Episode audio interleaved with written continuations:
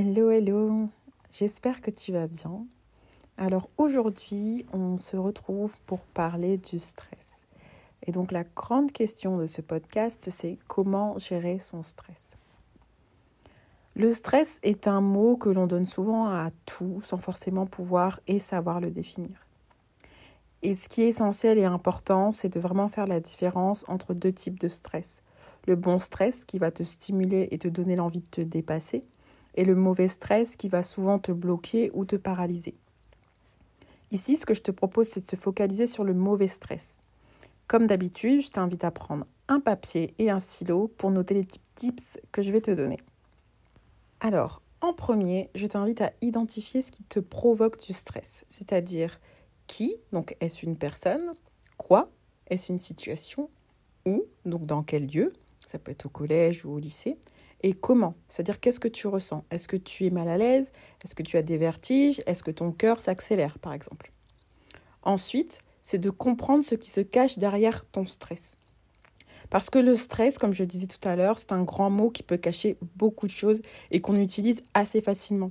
Et la vraie question, c'est est-ce que en disant que tu es stressée, finalement, tu as peur? Est-ce que tu es anxieuse? Est-ce que tu es frustrée? En fait, il s'agit de mettre un mot sur, euh, ce stress que tu ressens. Même plus qu'un mot, une émotion, je dirais. Ensuite, ce que tu peux faire aussi, c'est d'apprendre à dire non.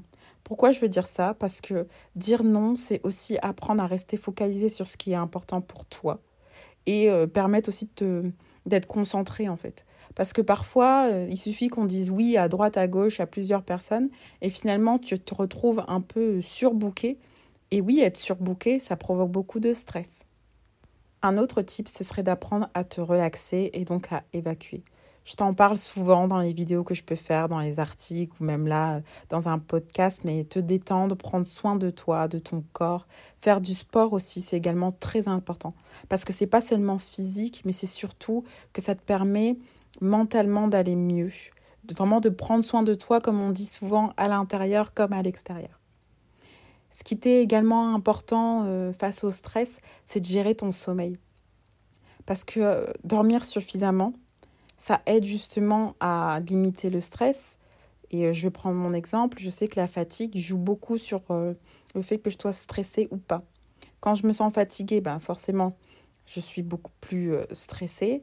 Et en plus de ça, bon, ça c'est un autre sujet, mais j'ai froid et j'ai beaucoup plus faim davantage.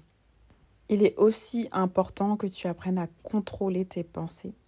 Parce que nos pensées, c'est vraiment le premier déclencheur de nos comportements et de nos réactions. Ce que je veux dire par là, par pensée, c'est tout ce que tu vas te dire à l'intérieur, qui parfois peut être conscient ou même inconscient, hein, mais forcément, des pensées négatives que tu ressasses constamment, eh ben ça va justement jouer sur ton comportement et jouer sur cet état de stress que tu as déjà ou justement qui veut euh, par ces pensées négatives, venir s'introduire. Ce que je te propose, c'est d'identifier ces pensées et de les remplacer par des pensées positives. Bien sûr, je ne te dis pas d'être dans le déni, euh, mais vraiment d'apprendre à te réconforter et te soutenir. Je prends l'exemple avant un examen, car je sais que c'est un peu la période en ce moment où ça va arriver.